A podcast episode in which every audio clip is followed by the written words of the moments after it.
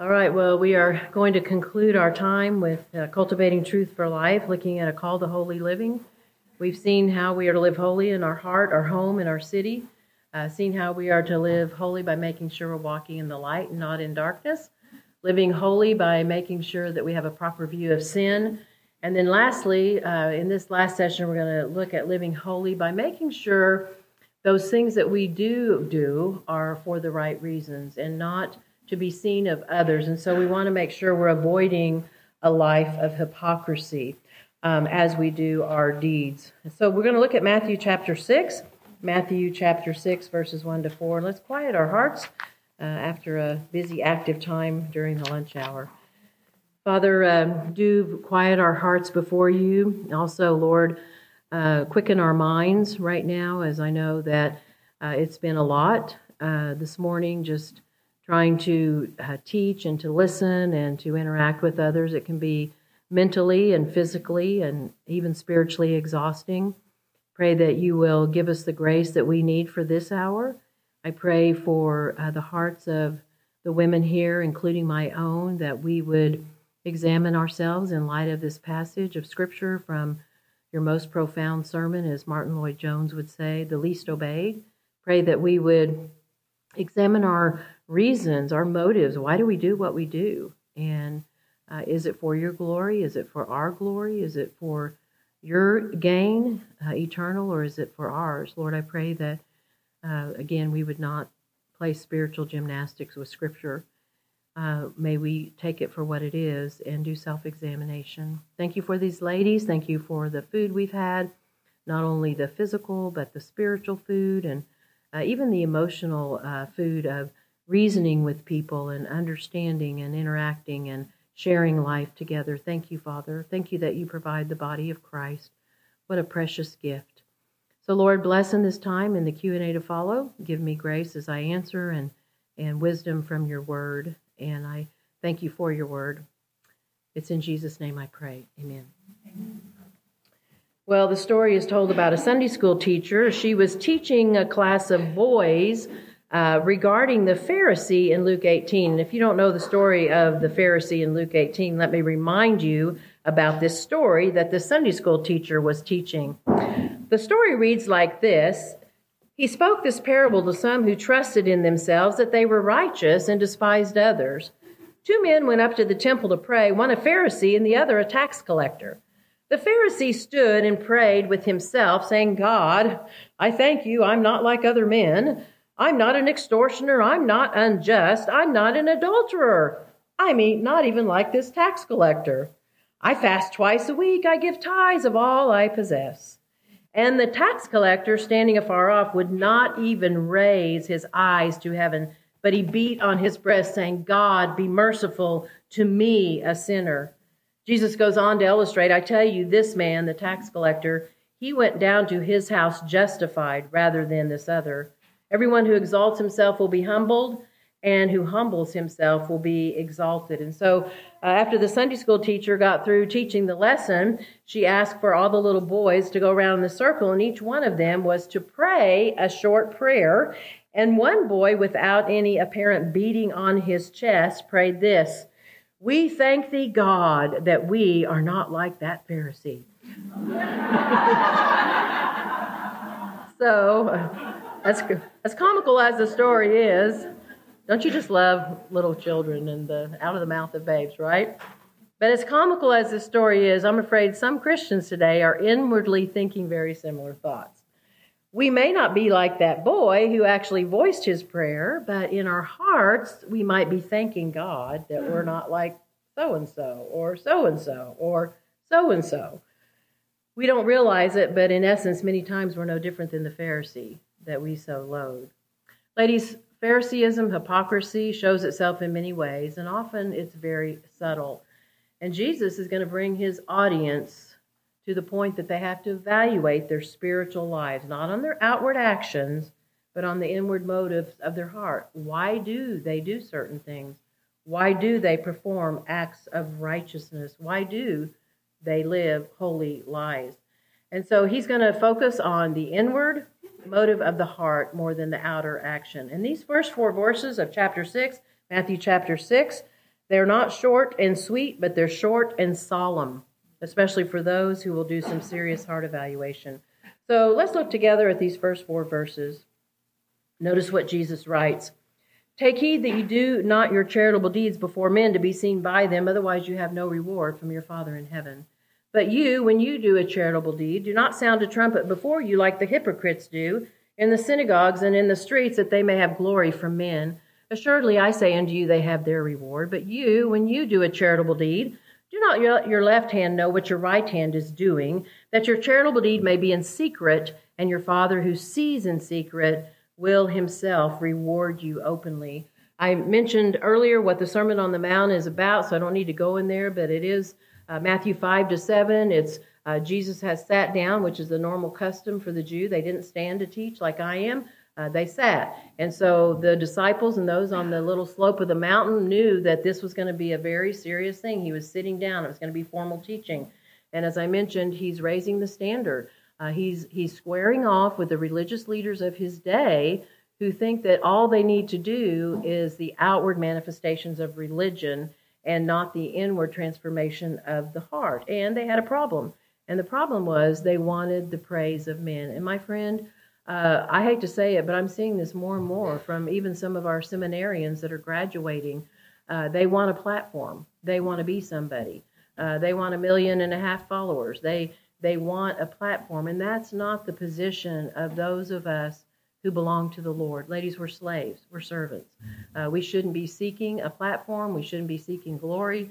And uh, I think that we're uh, in for some trouble if some of these institutions don't uh, rein in some of these uh, men that are graduating from seminary uh, that w- are wanting some kind of recognition. That's not the way uh, we are. We should be. We should be slaves of the Lord.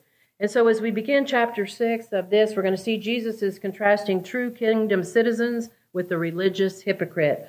Martyn Lloyd-Jones says this We may as well realize at the outset that this chapter is a very searching one. Indeed, we can go further and say it's a very painful one. I sometimes think it's one of the most uncomfortable chapters to read in the entire scriptures. It probes and examines and holds a mirror up before us, and it will not allow us to escape. There is no chapter which is more calculated to promote self humbling and humiliation than this particular one. But he ends by saying, But thank God for it. Ladies, we don't want to be hypocrites, right? We want to live holy, we want to make sure our motives are right. Why do we do the things that we do? So you have an outline there. We're going to look at the contrasted life of holiness and hypocrisy, hypocritical living and their results. There's two of them, and then holy living and its results, and there are two of them as well. So let's look first of all at the life of hypocrisy and what does it produce? What are its results? Notice what Jesus says take heed. Uh, the meaning here, take heed, means pay attention be very cautious about this. Hold this in your mind, ponder it, meditate on it. Ladies, often we read scripture and we read it rapidly and we don't stop and think. And Jesus is basically saying, Stop. I want you to take heed to what I'm about to tell you. Think about it. Be cautious about it. Be very careful about what I'm going to say. So, what, what are we supposed to hold in our mind? What are we supposed to take heed to, to be cautious about? Notice what he says that we don't do are charitable deeds before men. Your translation might say acts of righteousness. Uh, King James says alms deeds. So this talking about works that we do, acts of righteousness. And we come to verse 2, it appears that Jesus is going to be talking about a specific act of righteousness, and that is giving to those in need. But then he'll later on talk about other acts that we do as Christians. We pray, we fast. And so he's going to be talking about uh, other forms of things that we might do.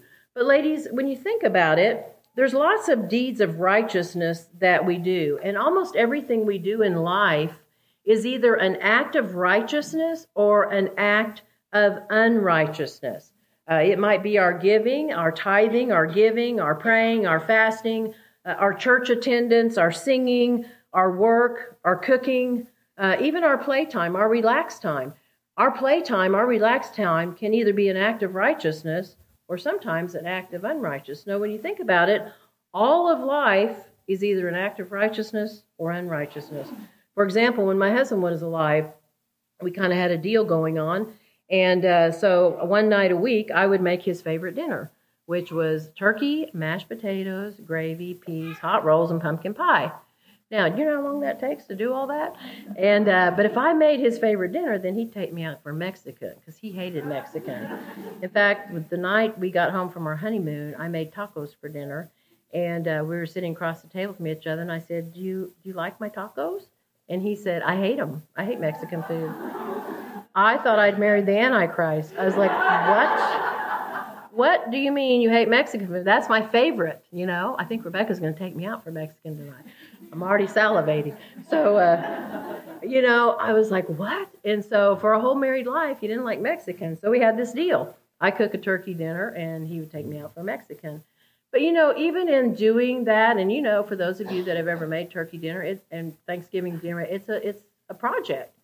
And so, this act of righteousness that I'm doing because I love my husband, I want to please him, I also want some Mexican food later, but, you know, can turn into an act of unrighteousness as I'm standing there having to peel the potatoes, mash the potatoes, do the gravy, debone the turkey after dinner, and all of a sudden in my heart, I can become a grumbler and a complainer because this meal is taking me three or four hours based on his 15 minutes to take me you know, to Taco Bell. Don't go to Taco Bell. Uh, but uh, so you can see how something that you start out with good motives can turn into bad motives, right? By your murmuring, your complaining, the time it takes, the energy it takes, even the money you have to give for this act of righteousness. So Jesus says, Take heed, beware that you do not do acts of righteousness before men to be seen by them. Now, the words before men means in front of them, and the words to be seen by them is actually a Greek word which pertains to being theatrical. So you do these things so that everybody can see you. Now, obviously, ladies, we have to do deeds before others. We all have spiritual gifts and we're supposed to be using them, right? We have gifts of that. We have serving gifts and speaking gifts, and we're supposed to be using them. And so if you have speaking gifts, you have to do them in front of others. If you have serving gifts, you have to do them in front of others. But what Jesus says, you don't do it in front of them to be seen by them, to be noticed by them. In fact, the Greek word is to be closely noticed by them. Uh, we know from Scripture there's nothing wrong with being known as someone who does good works. Uh, I think of Tabitha, uh, who, or, or you might call her Dorcas, remember when she died and the widows were weeping around her and uh, they called Peter up to raise her from the dead. And it says that she was known for her good deeds. Look at all these things that she's done. And so she was a woman who was known for doing acts of righteousness. The same with Cornelius in Acts chapter 10. Uh, he was known as a righteous man. He gave a lot of alms. He was a man that is known for doing good. And ladies, we should be known for doing charitable deeds. That's not what Jesus is saying. You should be known as a woman who does good things. You should be known as a woman who does righteous things. But your motive is you don't do it to be seen of others. And the desire to be seen of others was a common problem in Jesus' day, but as I mentioned in my opening, I think it's a common problem in our day as well. People want to be noticed, they want to be seen, they want to have a platform. And Jesus condemns that type of thinking. In fact, Jesus addresses this in John 5 when dialoguing with the Jews. He says this I don't receive honor from men, but I know you. You don't have the love of God in you. I came in my Father's name, and you don't receive me. If another comes in his own name, him you will receive. How can you receive him? You who receive honor from one another. You want to see, uh, receive honor from each other. You don't want to receive honor from God. The Jews' desire was to have honor from others and not from God. In fact, the first thing Jesus says, What? I don't receive honor from men. I'm not looking to be noticed by men. I'm not here to please men. I'm here to please God. And that's what he's asking of us. We do our acts of righteousness to please God not to be noticed by others. The Son of Man didn't come to be ministered to, but to minister and to give his life a ransom for many. In fact, in John 12, he rebukes them again when he says, It says, Nevertheless, among the rulers, many believed on him, but because of the Pharisees, they did not confess him, lest they should be put out of the synagogue, for they loved the praise of men more than the praise of God. They loved it. They love to be called rabbi, rabbi. They love to be called teacher, teacher. They love to be noticed. And ladies, this is a sad state of the unbelieving Jew, but not to kingdom citizens, not to those of us who are slaves of Christ. We don't want to be noticed. We don't want a platform. We don't try to elevate ourselves. In fact, Paul, who once was an unbelieving Jew but became a believing Jew, uh, he says to the church at Thessalonica, We didn't seek glory from men. We didn't seek glory from men or even from others. We were apostles. We were apostles. We just wanted to do the will of God. So, if desiring to be noticed by others is your motive in doing good, then Jesus says, notice what he says here, you have no reward from your Father in heaven. The Greek word for reward here is pay for services. You have no reward. So, ladies, if you're taking notes, the first result of hypocrisy is that hypocrites receive no reward from God. Hypocrites receive no reward from God. However, they do receive a reward. It's not from above, though. Look at verse 2 to see what kind of reward they do have. Therefore, when you do a charitable deed, don't sound a trumpet before you, as the hypocrites do in the synagogues and in the streets, that they may be seen from men. Verily, I say to you, they have their reward. Therefore, Jesus said, because I've what I've just said, that hypocrites do things to be seen of men, then you, as kingdom citizens, don't do that. Don't do that. When you do a charitable deed, don't announce it with a trumpet. So now he's moving from general deeds, acts of righteousness, to something specific, which is giving to the poor. And ladies, it is our responsibility. We are to give to those who are in need. In fact, James says true religion is what? Visiting the fatherless and the widows in their affliction. And so we do, we're commanded to help those and to provide for those, especially those of our own household uh, uh, the household of faith that need. And so Jesus is not condemning giving to the poor, but he is condemning doing it and being noticed by others. Now, maybe you're wondering, what does he mean here? Don't be like the hypocrites. They sound a trumpet as they give their money to the poor. What's he talking about? Well, there's nothing in church history that indicates it was a literal trumpet, like, here I am, the offering plate is coming, and I'm going to go, whoop, whoop, whoop, watch me as I put my money in. Uh, there, there is nothing in history that indicates that.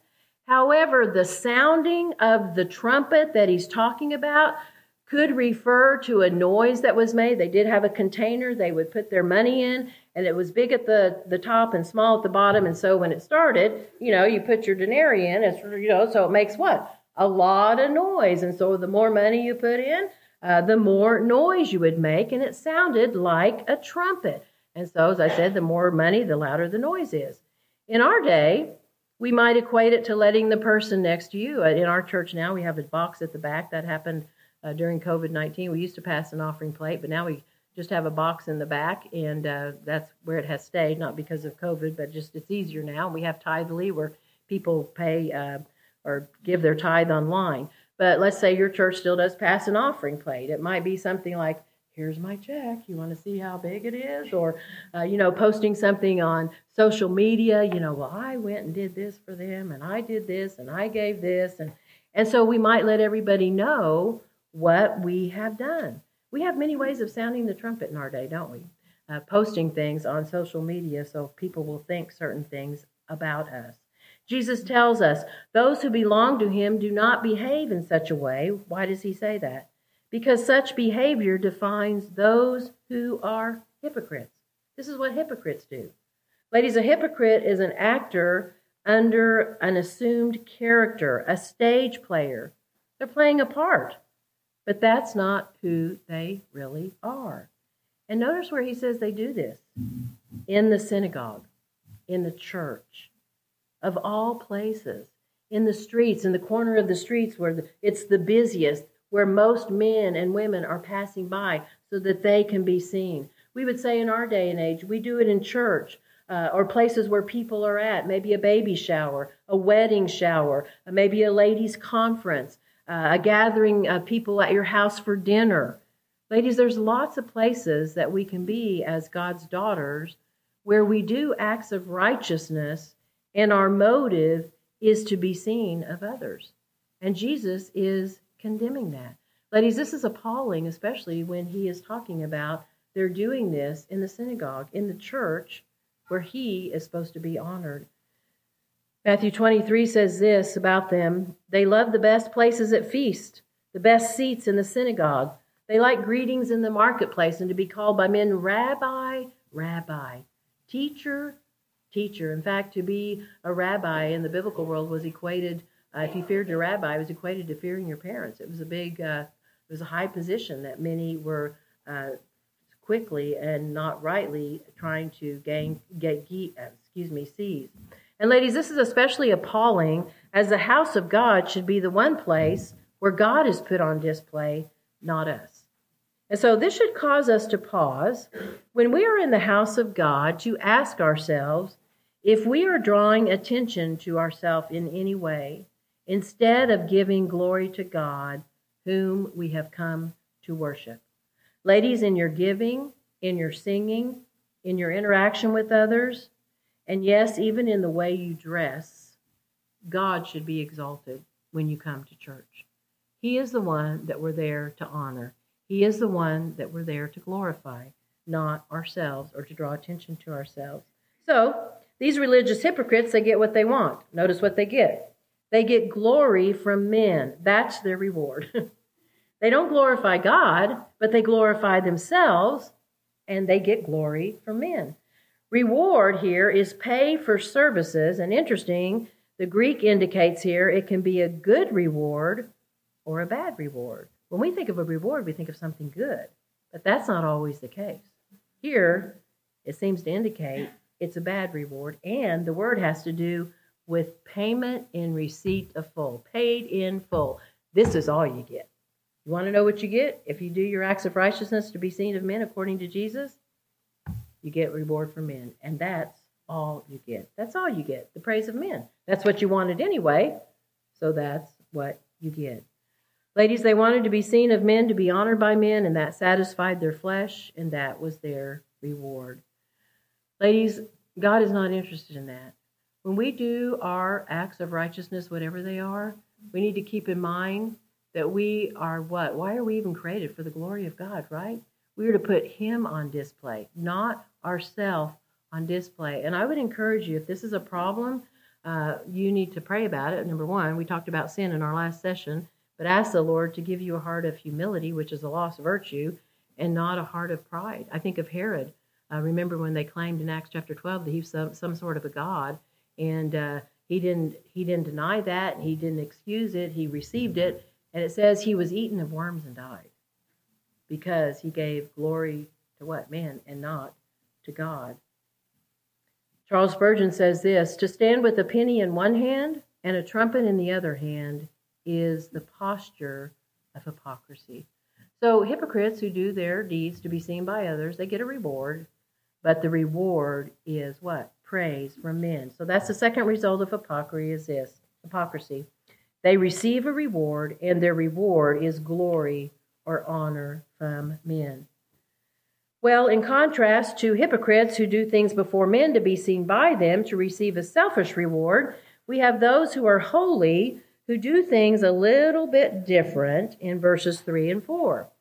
But you, verse 3, you, my kingdom citizens, you, my children, when you do a charitable deed, do not let your left hand know what your right hand is doing. Ladies, anytime you see a but in Scripture, it's a word of contrast.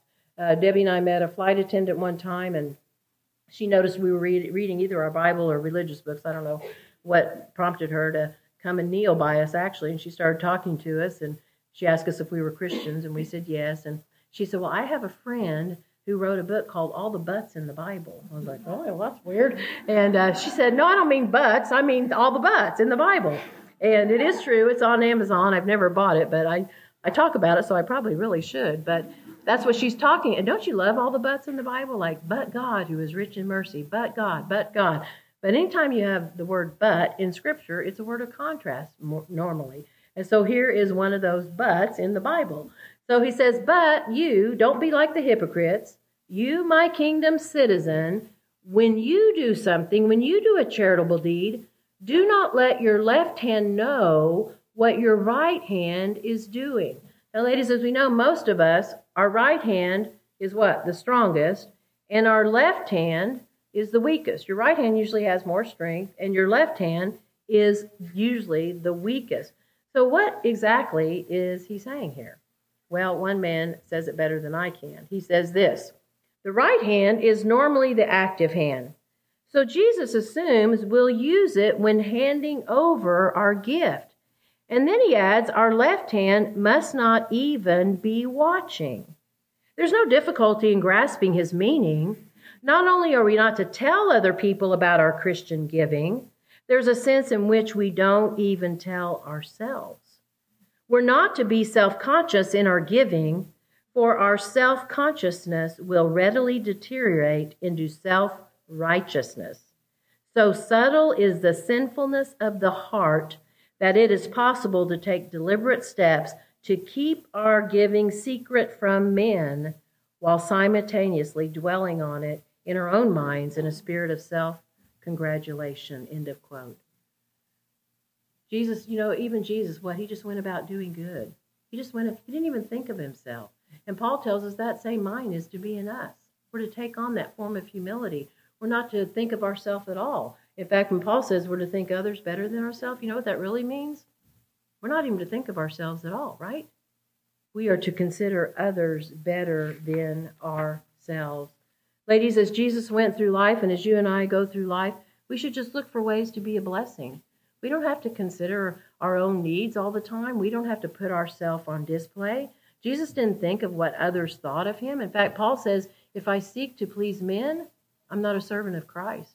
And ladies, when I go and speak, uh, I have to think of one thing, and that is I have to leave knowing that I hopefully have glorified the Father. I know I'm going to make some of you mad, probably already have, and uh, I know some of you aren't going to be happy with me, and that's okay. I've got I got women mad at me all the time, and men too, and uh, it's kind of kind of getting used to it now. But uh, I have to I have to square off with the Scriptures, and I have to know that I can leave here with a clear conscience that I was here to to try to put God on display, to try to explain to you the Scriptures, to try to explain to you what holy living truly is about. And so, ladies, we can't worry about what other, who cares what other people think about us, right? We don't needlessly need to offend, but we must not go through life thinking about what others are going to think of me or desiring that they will think a certain way of us. But, ladies, we just go through life looking for ways to be a blessing to others. And it should be so natural that your left hand doesn't even know what your right hand is doing. You just do it. So, the first result of those who live holy is they possess genuine humility and they don't even know it. the first result of those who live holy is they possess genuine humility and they don't even know it. They think of others more important than themselves. Well, there's a second result of those who live holy, and it's found in verse 4. Notice what he says. He says that your charitable deed may be in secret, and your Father who sees you in secret will reward you openly. Isn't it interesting? The hypocrite's desire is to be seen by others, whereas the holy person's desire is not to be noticed at all. Notice what he says you do it in secret. You're not interested in broadcasting what you do, but you want it to be done in secret, in private. And ladies, maybe this is a struggle for you. Maybe deep in your heart, you want some sort of recognition for what you do. But, ladies, we need to repent of that attitude. And we need to remember we're here to honor and to glorify the Lord. Now, the fact that, ladies, what Jesus says here is that God sees what you're doing in secret, that should humble all of us, right? Everything is naked and open under the eyes of Him with whom we have to do. I know many people are so concerned about their phones, uh, knowing everything they're doing, where they're at, and when you go somewhere, they they tell you you were just there three months ago and what you ate. And uh, if you talk to somebody, have a conversation with them, pretty soon you get an ad on your phone for that. And, you know, Google is watching. Uh, but I think, uh, ladies, there's somebody watching that's uh, a little more terrifying than Google, and his name's God. And uh, the eyes of the Lord are in every place, right? Keeping watch over the evil and the good. And so we need to keep that in mind. Our Father sees. Our Father sees. Even those things that we do in secret, he sees those things and He knows our heart even then. Ladies, keep in mind, God not only sees your acts of righteousness, but He knows your motive for why we do them. I remember years ago, I was just a small group leader in a in a church, and um, and I re-upped for the next year to to be another small group leader, and I had to ask forgiveness uh, for the lady at the end of the year because I signed up because I wanted to please her. And uh, she was my mentor at that time, still is, but uh, we were in the same church. And um, and I, I was uncomfortable about it because the teaching wasn't good. The, the lady who was doing the teaching wasn't really very exegetical or, or biblical, had really poor hermeneutics. And, uh, but I signed up to please my friend. I signed up to be a table leader. So at the end of the study, I went to her and I asked for forgiveness. I said, The Lord has really convicted me. I said, I only signed up this year to be a table leader because of you. I wanted to please you. And knowing that the teaching wasn't that great and uh, that's not really where my heart was. And so, uh, ladies, uh, that, it's good. I, I often ask myself, Susan, why do you do what you do? Why are you doing what you're doing? Why are you, you know, I could be retired by now, but why are you doing what you're doing? You know, why do you go around and do this? Why do you teach the Bible? Why do you write these books? Why do you disciple women? Why do you counsel women? Why are you doing what you're doing? What is the motive of your heart? And ladies, that's good for us to ask ourselves that. And I know our heart is deceitful above all things and desperately wicked. Who can know it? Only the Lord, but you can ask Him to reveal the motives of your heart, right? Why am I doing the things that I'm doing? And let the Lord test our heart. Well, Jesus goes on to say, Our Father who sees in secret will reward us openly. Now, how this is done is really up to our Father. However, the word for reward here is different, Greek word, than the previous word for reward.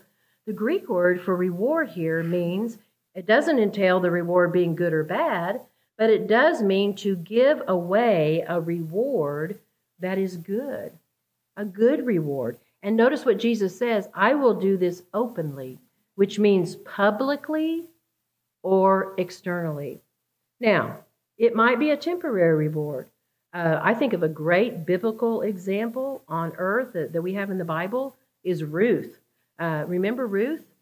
Uh, remember Ruth? She uh, was uh, Naomi's daughter-in-law, and remember Ruth and Oprah, not Oprah, not Oprah, but Orpah, Orpah, her name. You know, Naomi's husband died, and then their husbands died, and then they they come into the land of Moab, and she says, "Doesn't don't call me Naomi anymore. Call me call me Mara, for I'm bitter." And uh, so she tells her daughter-in-laws, you know, I'm, I'm not going to be able to get married and have kids, uh, have sons, and wait. You're not going to wait for them to grow up. So why don't you go back home? And Oprah says, "Bye, see you, mom, mother-in-law."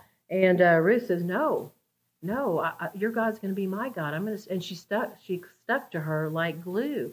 And so you know the story of Ruth, but listen to this very carefully. This is a great example of what Jesus is saying. Ruth chapter two. It says, Boaz is talking to her. He says, "It has been fully reported to me that all you have done for your mother-in-law since the death of your husband." And how you have left your father and your mother, the land of your birth, and you came to a people that you didn't even know. The Lord repay your work, and a full reward be given you by the God of Israel, under whose wings you've come for refuge. What was her reward? Well, she's in the lineage of Jesus Christ. She got to marry Boaz, and they had a baby. Uh, she sacrificed much for her mother in law, and that was probably her reward. I mean, that's a pretty good reward, right? Being in the lineage of our Lord Jesus Christ. But Jesus could also be referring not just to a temporary reward here on earth, but heavenly. We're all going to stand before the judgment seat of Christ, right? And give we're going to be rewarded for that which we've done in the body, whether it's good or bad. In fact, Paul says in Corinthians, he talks about some of our works are going to be burned, right? Burned up completely, like wood, hay, and stubble. Some are going to be tested with fire, and we're going to go into heaven uh, with rewards. How the Lord chooses to do that, that's up to the Lord, right? It's not really up to us. What is up to us is our attitude, ladies, that our motives are righteous. So, the second result then of those who live holy by doing acts of righteousness in secret is that they receive a reward. They receive a reward. And that's up to the Father how he wants to do that. Now, as I mentioned early, earlier in my opening, there are acts of righteousness, other acts of righteousness are giving, praying, and fasting. And I want us to quickly read these. I'm not going to exegete the passage, but I want to tie this all together and wrap it up by asking some questions. So we've already talked about the act of giving, the act of giving to the poor. That's an act of almsgiving or whatever your translation says. But look at verse 5, and here we see the act of praying. Notice what Jesus says. And when you pray, do not be the hypocrites, for they love to pray standing in the synagogues in the corner of the streets that they can be seen by men. Verily I say unto you, they have their reward. But you, when you pray, enter to your room, and when you have shut the door, the idea is you shut out all distractions. I have a friend who's decided to put her cell phone in another room. She said, Susan, I want to shut out all distractions. So you shut the door and you pray your Father who is in secret. Then your Father who sees you in secret rewards you openly. And it goes on to say, don't pray like the heathens, pray with vain repetitions. They think they will be heard for their much speaking. Uh, we're not to pray like that. Uh, so we're not to be like them. So that's the act of praying. Then he talks about a third act of righteousness, and that is fasting. Look at verse 16. Verse 16, he says this Moreover, when you fast, don't be like the hypocrites. What do they do? I'm fasting today. I have a sad countenance. They disfigure their faces. I'm so hungry. And so they appear unto men to be fasting. They let everybody know they're fasting. Notice what he says they have their reward. But you, when you fast, anoint your head, wash your face. What we say, get up, take a shower, get dressed, right? Everybody doesn't need to know you're fasting. So that you appear not unto men to fast, but unto your Father who sees in secret, and then he will reward you opening openly. So Jesus gives three examples here of acts of righteousness giving to the poor, praying, and fasting. So, in closing, I want to ask some questions. What about you? Are you going through life looking for ways to minister to those in need without fanfare? Are you going through life looking for ways to call attention to yourself as you perform acts of righteousness? Do you make sure that all your friends know all the good deeds you involve yourself in? Or do you just involve yourself in the needs of others without mentioning it at all? Do you secretly desire to be recognized for the things that you do? Or are you content with the joy alone that your Father in heaven is honored by the things that you do? And then, what about your prayer life? We didn't take time to get into it, but have you examined your prayer life lately? Are you praying incorrectly or correctly? Do you come to prayer meetings to be seen by others? Do you enjoy praying before others so that they can think you are more religious than they are? When you pray in public, do you actually pray to God or are you praying to those who are listening? Are you more eager to pray in public than in private? Do you try and impress others with your beautiful prayers or how much you know? When you pray, do you think about what you're praying or do you mumble some words you've mumbled before? Do you use the same cliches over and over when you pray? Jesus says, don't be like the pagans. They think they're going to be heard for their much speaking, saying the same things over and over? Are you praying from a sincere heart? Do you tell God what's really on your mind? He knows what's on your mind anyway. Might as well tell him, right? And then lastly, what about your fasting? I hope you do fast, but when you do fast, do you do this act of righteousness so that all will know how religious you are? Or do you fast in secret? Ladies, do we do these things for the glory of God or for our glory? Do we do acts of righteousness for eternal gain or financial gain? For the praise of men or the praise of God? To please others or to please God?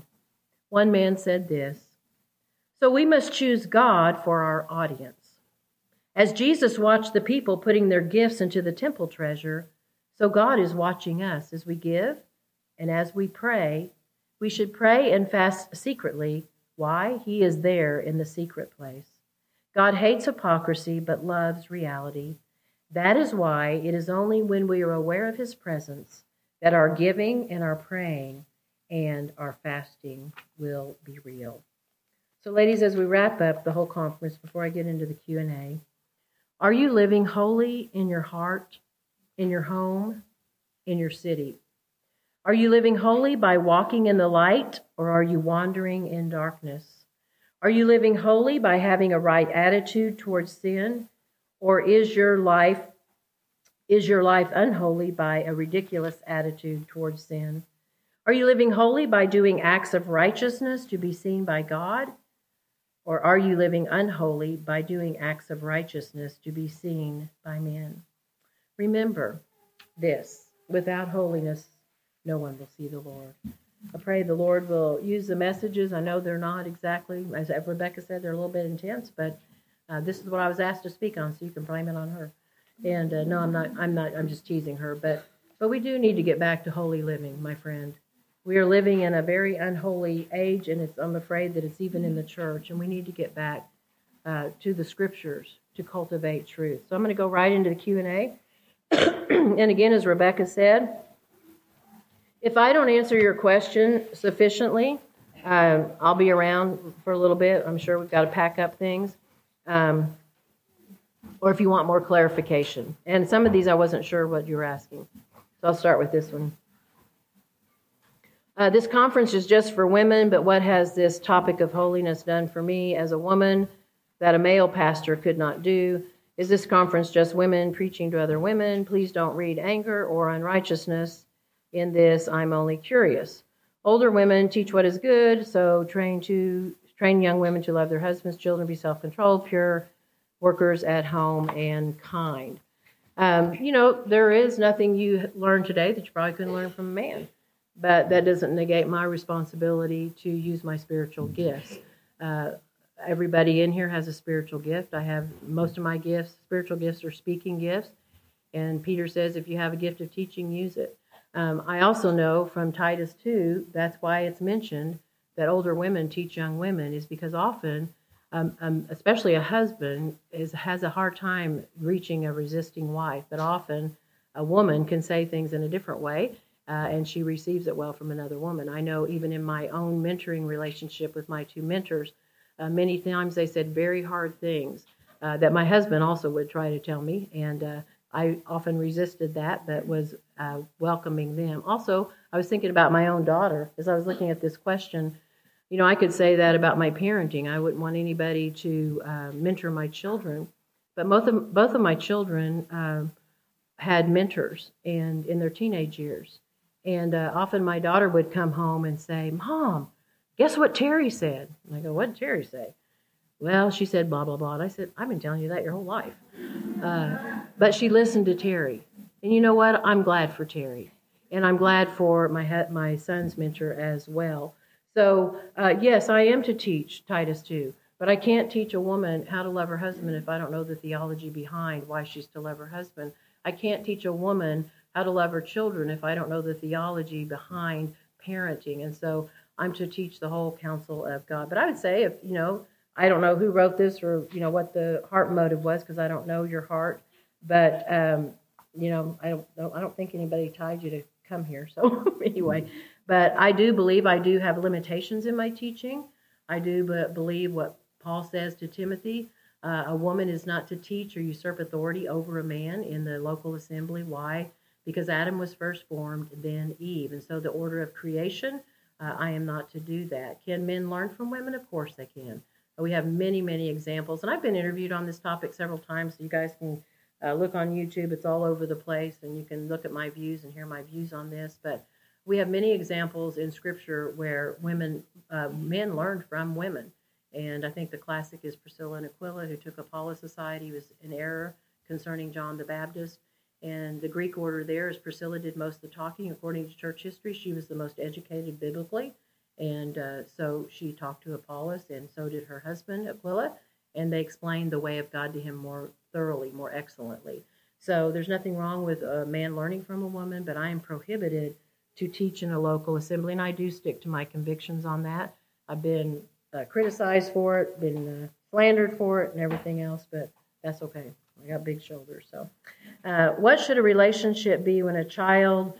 Uh, what should a relationship when a child looks like if that child is not a believer and they put themselves over their children and they live in sin? And even though you pray for them and you have an opportunity to share uh, the gospel, but but it is unto frustration. And again, I'm sorry, I'm having a hard time reading this. Against funda- frustration and argument, and leaves you frustrated and sad. Then you lose sleep and such. It affects you so much that you go separating yourself from that child, which then puts distance from you and your grandchildren. How do you go on with the relationship that affects you so much? I want to have the right attitude in the matter. I think what you're asking is you have an adult child that looks like that is rebellious and they're putting themselves over their children. Um, you know, in a situation like that, first of all, I'd like to have more information, and if you want to talk, come talk to me at the book table. I'll try to help you a little bit more because a lot of times in these Q and A's, I need to ask you questions so I can give you better counsel. So it's a fool that answers a matter before he hears the whole story. So I need a little more information. But I would say, just in what you're giving me here, um, there's probably not a lot you can do. If it's an adult child, you pray for them, you love them, you never give up. Love never gives up. You always hope. Uh, try to invest as much as you can. Uh, you overcome evil with good. You pray for those who hate you and despitefully use you and persecute you.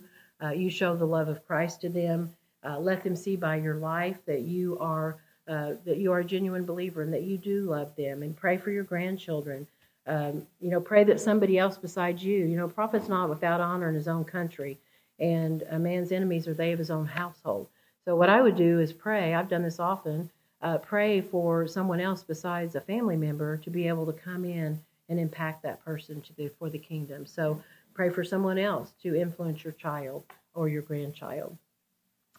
You mentioned that you made him Lord. I was at a church that taught against lordship salvation. They called it a work salvation because you choose to make him Lord. My understanding is it's something that happens at salvation, like they go hand in hand. Could you please elaborate or help me understand this better? Thank you so much. Uh, I, I, I don't remember saying I made him Lord. He is my Lord. you can't make him Lord. He's already Lord.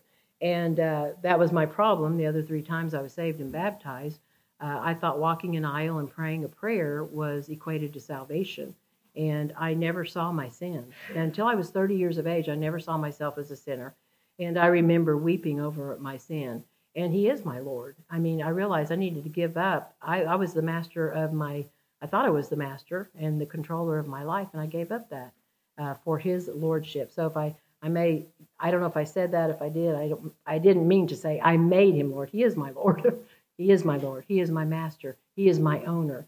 And many years ago, I told the Lord I would do whatever He wanted me to do, go everywhere He wanted me to go, be whatever He wanted me to be, and I meant that. And uh, He is my Lord, and I'm thankful. So forgot. I please forgive me if I made a error in my speech. I don't know when I said that, but who knows? Um, I am is embarrassed. Okay, uh, is embarrassment and strong detest of having an unclean or untidy house a sign of pridefulness. I am a reoccurring perfectionist, and I have to examine my heart in this area after Sister in Christ had has brought this to my attention. Uh, I had the same problem uh, before I became a believer. I I'm kind of a neat freak and like everything done a certain way. And I remember uh, we came home from our honeymoon and and uh, you know you're in your same. I mean, I wasn't used to sleeping with another person, but I slept with my husband because we were married. And I remember one morning he woke up and and uh, went to the bathroom, so I heard tied hurry and made the bed. And he comes back in the room and goes, What'd you do that for? I go, Because it's time to make the bed. And he goes, I'm going back to bed. And I was like, What? And then, you know, we'd have people over. I, I couldn't even stand a glass in the kitchen sink. It had to be in the dishwasher. So I, in fact, one of my elders' wives, former elders' wife, she even confronted me one time. She said, I don't think people are comfortable coming to your home because everything is always so clean and neat.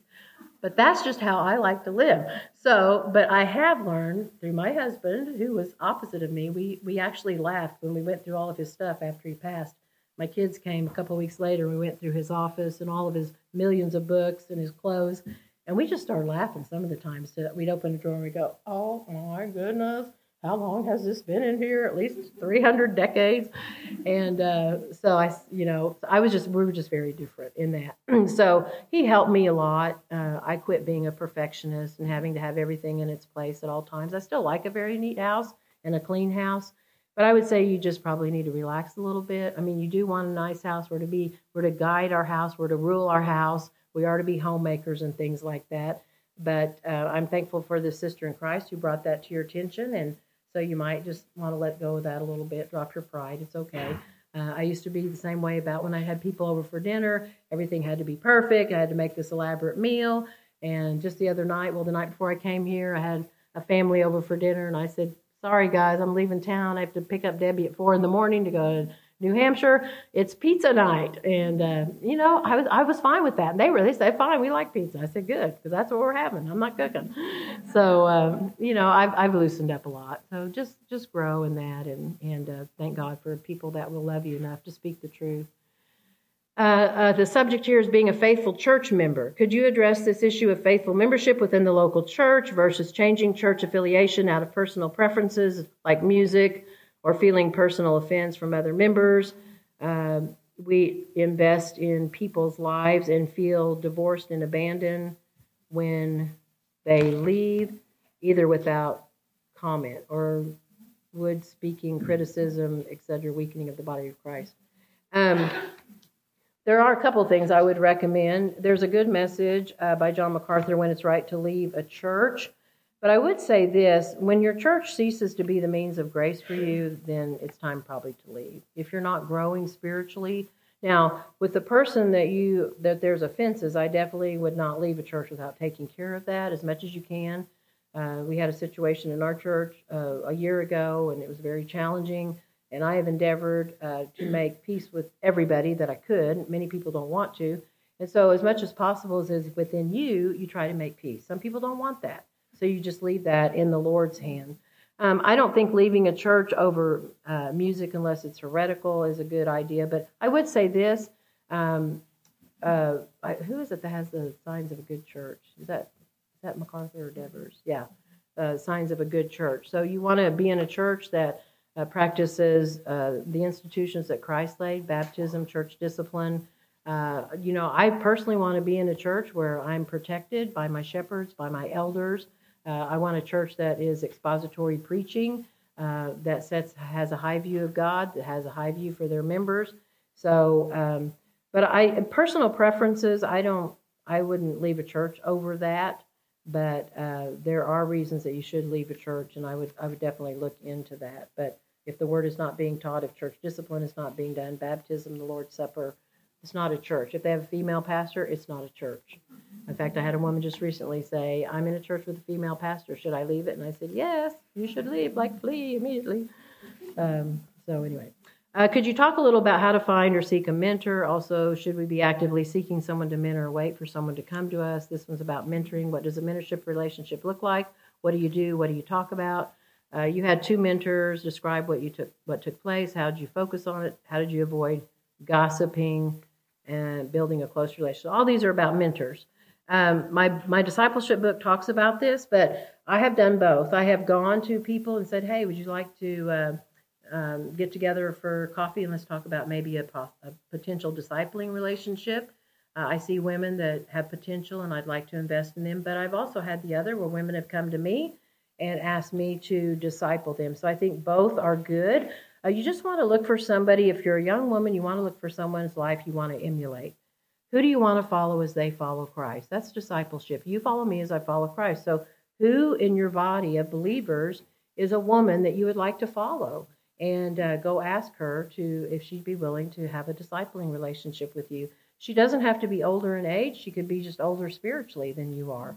And uh, so, just get together, uh, read the Bible together, go through what I do. I have a series of questions I ask uh, so that I know what the needs are. If there's a struggle in a marriage or struggle with parenting or anything like that, I usually try to hit those areas.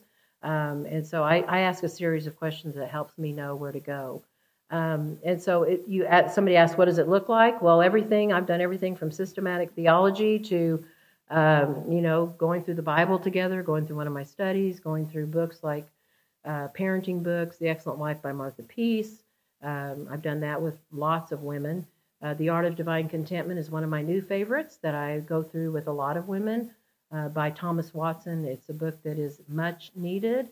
Uh, the Art of Divine Contentment. So I, I do a myriad of things uh, with women.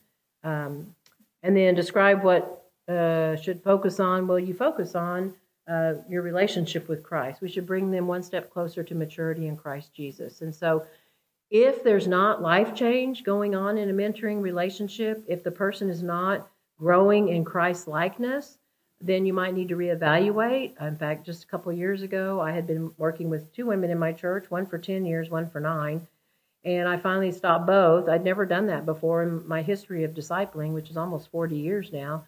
But I stopped because I said, you know, I've been discipling you for 19 years. There's been no change. Maybe it's me. I, you know, it could be me. But I think you probably should find someone else. And the one girl did, and the other girl passed away. But uh, I'm not sure she was a genuine believer, and that may be why there was no life change. but I'm a little bit quicker now with that. As I'm getting older, I want my life to be fruitful, and I don't know how many years or days or seconds I have left, and so I want to bear as much fruit as I can for the kingdom. And so usually, if I don't see change after uh, six weeks or two months, I usually will say, you know, maybe maybe somebody else would be better, or maybe we need to change channels here or something because I don't see you progressing or uh, taking the principles I'm I'm I'm trying to instill in you and taking those and using them. And how do you avoid gossip? Well, I think you have to be very careful because, uh, in in a way, you have to be discerning. An old woman teaches a young woman how to love her husband. Let's take that for an example. But I can't teach a young woman how to love her husband unless I know what her issues are. Uh, if her husband has a pornography problem, if her husband uh, has anger issues, if he's harsh, I have to know something. Now, I don't know, need to know details that are not necessary, but I have to know something. That's not gossip. That is just her sharing with me her burdens so that I can help her. Uh, I think what you have to be careful about in a mentoring relationship, especially when you get close, as I am to both of my mentors, I look at them as not only mentors but mothers. I mean, my mother's gone, I'm not sure my mother's in heaven, but um, but I do love my mentors. I look at them as spiritual mothers. So, um, but I do think you have to be careful with familiarity. You can get loose with your tongue, and so you want to be careful not to be gossiping or slandering. In fact, uh, one time um, I was with one of my mentors, and she's in a different church, and uh, uh, she had been talking to me a lot about some concerns in her church. And I came home one day and I said to my husband, I said, honey, am I entertaining accusations against an elder by listening to this? And, and he said, no, honey, you're listening to your friend. She needs to talk. So I think you just have to be wise. I think you have to be discerning, uh, whether it's gossip. You know, gossip is talking, is saying things uh, about somebody that's not a part of the problem or the solution. And again, you have to just be wise because sometimes you do have to hear things in order to help people. I can't counsel people unless I know some facts. And um, but I usually, especially in counseling situations, I keep that private, unless it's a church discipline issue. Okay, uh, what is the best tip to young women who are struggling with daily scripture reading? What's a good way to get motivated, especially in a busy time? This is also the same. I find myself struggling with my time in the Word. I'm easily distracted when I pray. Too often feel like my study is simply going through motions. How can I make my quiet time more purposeful and less checking on a box that needs to be done? That is a very good question. I do have a YouTube teaching on this, being disciplined in the Word and prayer, how to make your time effective in the Word and prayer. So you, that's something you can listen to. But I would say, you know, for me, I, I when I'm reading the Bible, uh, I'm reading the Bible this year with someone that I mentor, plus the other things I do. But we're looking for certain things this year. We're looking for examples of the gospel. So I would really encourage you as you read the Bible, ask questions. What do I learn about God? What do I learn about? Uh, is there a prayer from? Is there an error for me to avoid? Is there a promise for me to claim here? Be looking for something. Don't just be reading words on a page. Uh, ask the text questions, and that'll help you to be more focused. Prayer time. Uh, I use scripture a lot to pray. I use the Valley of Vision. I use music, uh, worship. Uh, you know, part of your time with the Lord should be spent in worship. Uh, so you might sing, you know, you might uh, just pray through the psalms. So I think it, the the important thing is you just want to make sure that your time in the Word is meaningful and your time in prayer is meaningful. If it starts to become rote uh, or dull or meaningless, then uh, maybe you need to examine your own heart, but also maybe just need to change it up a little bit. So, um, and maybe do this with someone else you know? Uh, get with another woman maybe read the bible together and things like that maybe pray together. Um, so getting busy and motivated in busy seasons you've got to find time what works for you. When my kids were little um, i was nap time was the best time but then uh, for me now i just get up earlier. I just you know whatever time i'm supposed to be somewhere i get up at least two hours before then. So um, you just have to find the time. We make time to do what we want to do um, what does biblical counseling discipling look like for those who struggle with hallucinations, those who've been diagnosed by worldly categories of mental illness, schizophrenia? Where is their heart and conundrum, and most of the time in your experience biblically? Um, I would encourage you to read a great book, Jay Adams, Competent to Counsel. Um, and I, you know, was trained when I was trained. What used to be NANC, now it's ACBC, and I went through all that training uh, looking at mental illness, all the psychotropic uh, drugs, and all the you know diagnoses that doctors will give you. I think now there's like two to three thousand diagnoses that you can have, and uh, some of them are crazy. So every one of you probably got some mental illness. In case you didn't know that, I was telling you as a biblical counselor, you're all ill, and I have a pill for you. So um, I really think, honestly, all sarcasm aside, um, you would be wise to educate yourself in reading uh, good books like Jay Adams' book, Competent Counsel, on um, the fallacy of some of these things. I'm not saying that some people don't have problems, they do. But when people come in to me for counseling and they tell me they're bipolar or they're schizophrenic or da, da, da, whatever their issue is, I take those terms, I know what they mean, and then I look at the scriptures and I say, what does the Bible say? If you're bipolar, you have issues with anger, you have issues with high elation, you're out of control. So what do we deal with? We deal with we start talking about self control, and uh, so I deal with those issues biblically. Um, but I would encourage you to educate yourself. There's so much you can get on uh, biblicalcounseling.com and listen to messages. You can read some very good things that will help educate you. I don't have time to go into everything I could share with you. Does Jesus love the unsaved? Yes, he does. Luke 18, he looked on the rich young ruler. He told him to sell everything he had and go give to the poor. And the rich young ruler went away. And it says, and Jesus looked on him and he loved him. So I would have to say, you can't get away from that. He loves he loves the unbeliever. Christ died for them, right?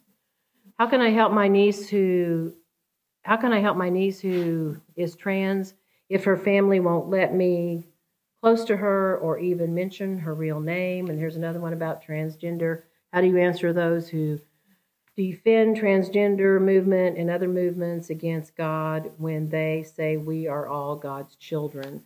You know, that's a that's a the that's the issue today, isn't it?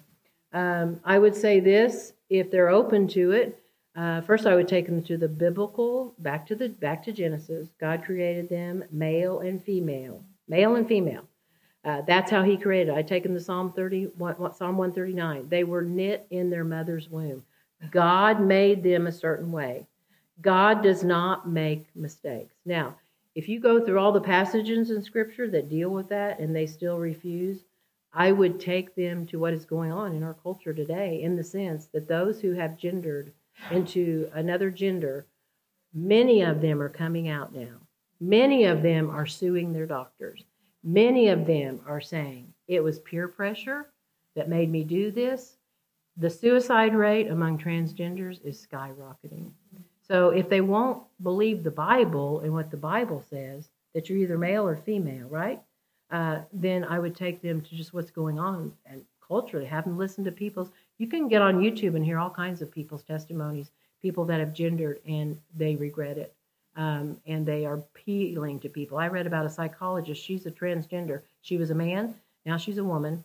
She said, I will not even counsel uh, children now who are wanting to gender because this is she said this is abuse what parents are doing to their children and she herself is a, a, transgender she said you have no idea what you're doing to these kids and she won't do it so i would take them to things like that educate them as much as you can i really believe 10 years from now we won't even be talking about this there'll be something else you know people will be changing and in tulsa now we have litter boxes in the bathrooms in our schools for the kids that are kitty cats you know they're identifying as a cat so now our teachers have to have litter boxes for them. So, you know, 10 years from now, transgender is going to be, what's that? That was a hiccup. We're going to be, it's going to be even weirder, you know, so just prepare yourself.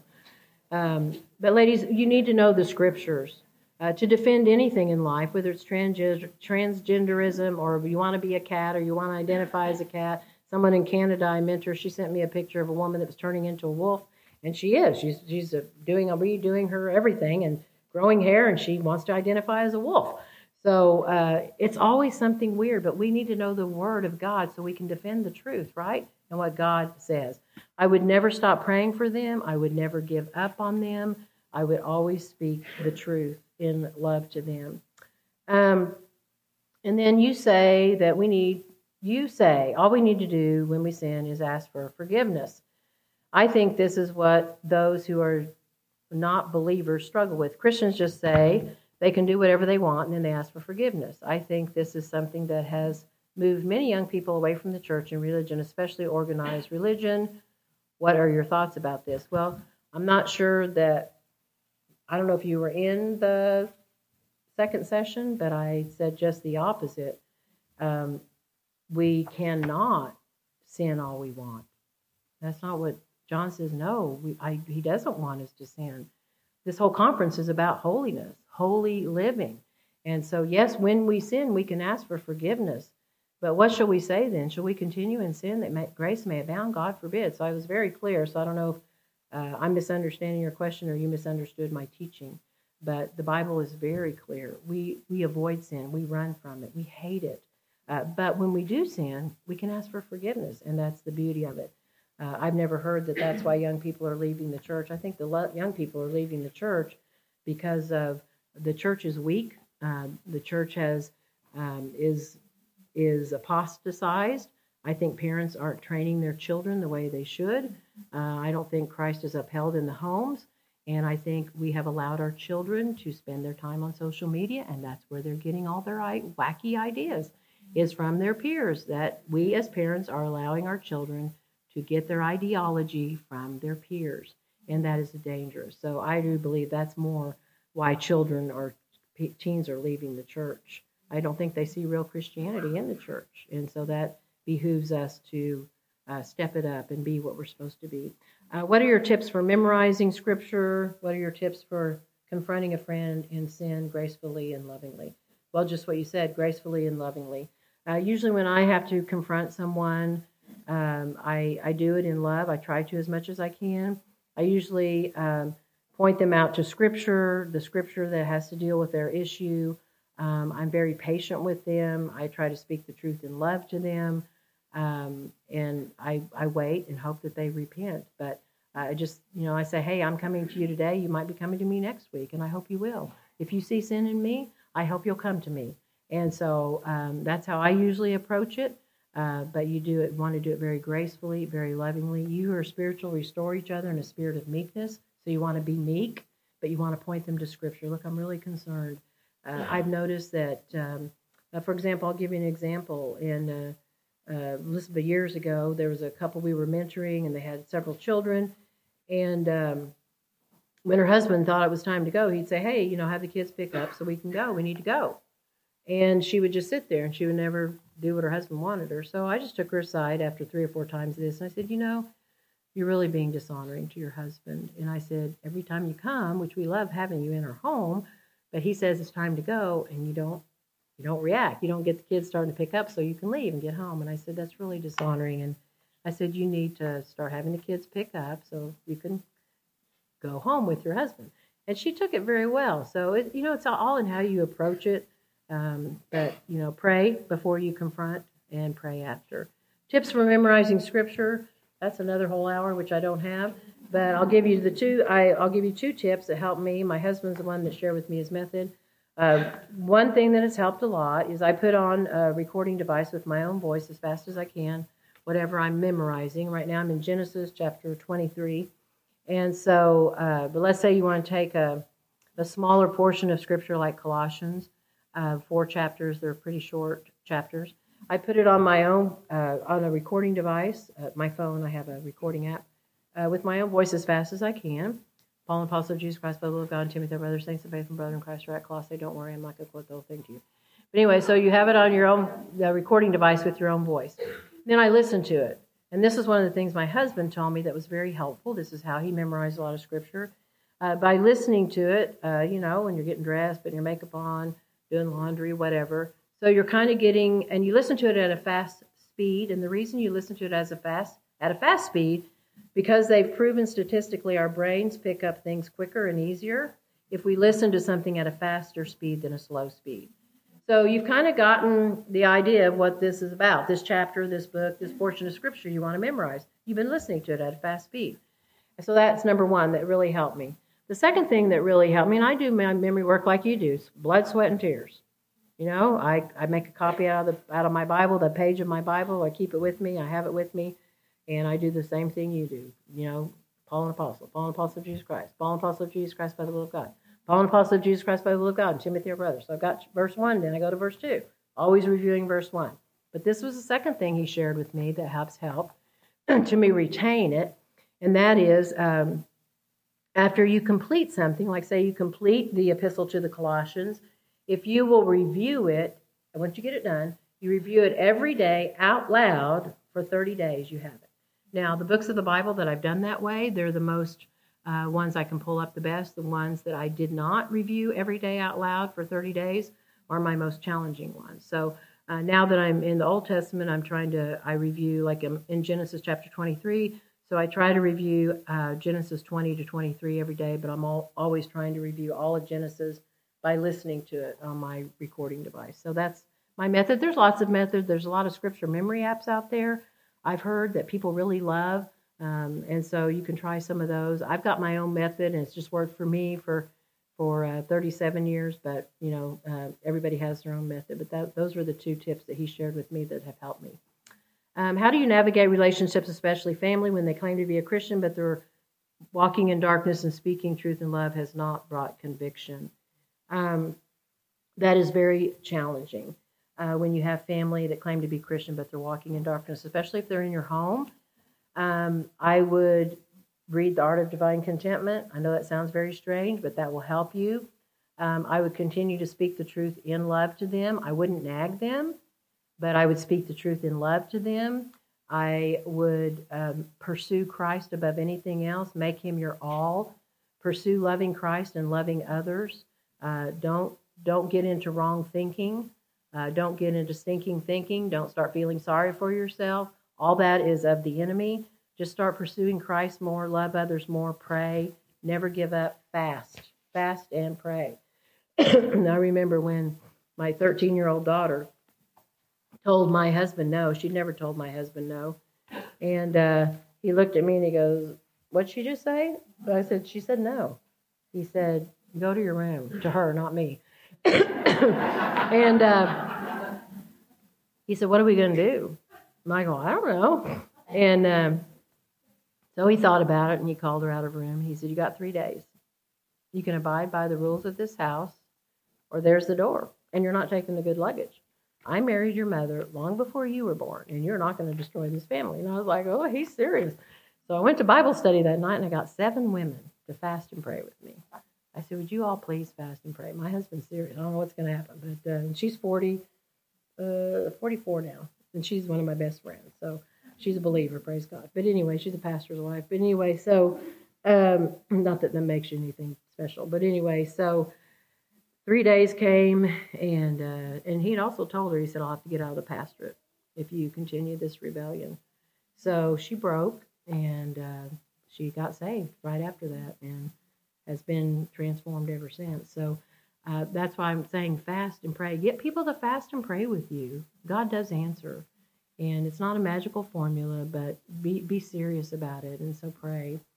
Uh, in looking at Psalm 101 and putting things out that are not of Him, what about when those attitudes are bad company live within your home? That's the same kind of question. Uh, pray, fast, uh, find your joy in the Lord. Ladies, you can live independent of your circumstances. You really can even if your home situation is bad. Uh, I know I have 11 women in my church that are married to unbelievers. There's 11 women. I counted. I went through our church directory. Uh, and yet, you know, some of those women in my church, those 11 women, are the most happy, joy fulfilled women I have seen. Uh, their joy is not dependent on their unsaved husband. And some of them really are being treated not right. And so, um, you can live independent of that. You can find your joy in Christ alone, and, and He is he, he is a rich treasure. Last but not least, you gave counsel to a lady about not having her husband commit adultery. What behavior caused him to commit adultery? Basically, in that situation, I want to be sensitive. Is uh, they had just gotten married, and uh, he was going into seminary, being trained to be a pastor. And I had told her, I said um, he was working nights, she was working days, and I said this isn't good. I said, the Old Testament is clear. A, young man didn't even go out to war when he got married. He was supposed to stay home for a year. And I said, you guys are on two different schedules. You're not cohabitating. This is not good. Not good, not good. And sure enough, a year later, he committed adultery. And he had to step out of going to seminary. And I said, she, she cried. She said, I wished I'd have listened to you. And I said, we can't defy. You can't. You can't uh, defy what God says. We need to obey. You know, this is what He says we're to do. And uh, so my heart broke for them, but um, it's been a good thing. Their marriage is on track. I think I'm still working with her, but um, yeah, you can't you can't just ignore what God says, right? He has set up rules and guidelines for us, and ladies, we need to follow those. And Deuteronomy 28 is clear. There's so many blessings in obedience and living holy, and there are consequences when we don't live holy, right? So thank you for your time. I don't know if Rebecca, did you want to say anything else? Or do you want to get tomatoes and they can all throw them at me? I, don't, know what's next, but we'll be at the book table if you need to talk more. Thanks.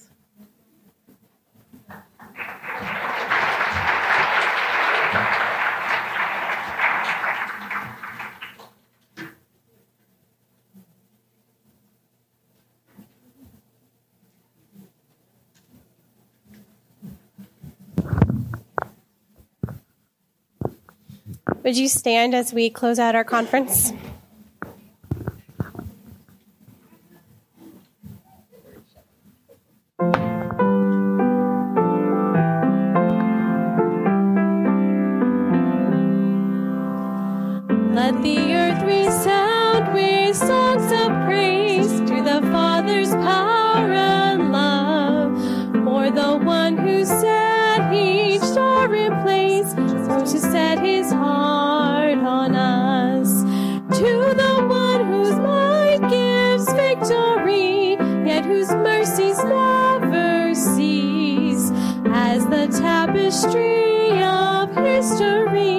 Know where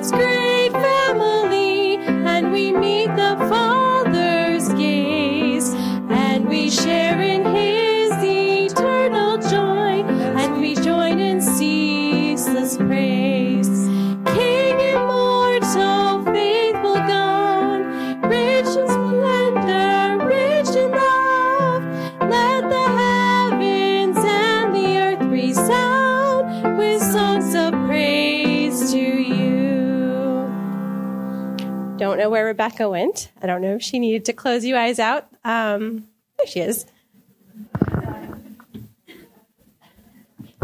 Not that you can do a fine job, Katie, I'm sure. I'm sure.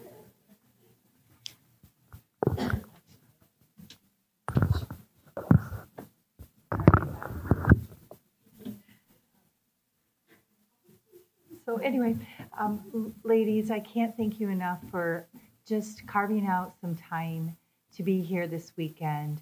I really hope that you feel as encouraged and blessed, exhorted, um, convicted. That's a good thing, ladies, to be convicted. Um, uh, reassured, or maybe even if you're a little confused, please don't leave here today without speaking to um, myself, Susan, uh, a friend that brought you, someone in your church that you trust could help you to navigate some of the questions that you may have. Um, we thank you so much for just, as I said, making time for this. It, I have, I have said over and over again, um, as I have walked with the Lord, that there is often times where it is very difficult to get to the appointment, meaning the Bible study, the church, Sunday school, a conference. But I have never come away from that time asking to get those hours or those moments back. I have left better than I came in the door. And I hope that that is your experience. Not that experience is what we govern our life on, but we have experienced that here this weekend. And I hope that that is your takeaway, that you are richly rewarded by what you have heard over this weekend. Please don't hesitate to um, get online and re listen to these things because a lot of times there's things that we even found that even with the q&a today that there may be some things that you need to hear again because there's a lot of information and susan talks very fast. And so sometimes we hear things and so that we thought we heard or just that we need um, just a, either clarity or more encouragement in that or more you know press on press on ladies. So sit down, take some time over the next few weeks, and go over these. Pull your notes back out, um, and and there is cards in in the uh, a little takeaway gift for each of you, note cards. And I would I would encourage you to use and some of the things that you have heard and apply those to writing down a card to somebody else and sending that out to them of how they have been a source of encouragement to you, an instrument within your life as an example of holiness or um, of integrity. And um, use those cards for that purpose. With that being said, I'll go ahead and close this in prayer. I pray that wherever the Lord takes you on the Lord's Day tomorrow, that it is um, just a wonderful time of worship with the family of God. I look out right now, and it's my privilege to stand up here and look at all of these sisters in Christ, and that someday we will all be together in glory. And that is a wonderful, wonderful thing to think about. So, will you pray with me? Lord God, thank you so much for what an amazing weekend um, with our sister Susan. We are so thankful for her hard work that is so very evident in just her exhortation of Scripture, Lord.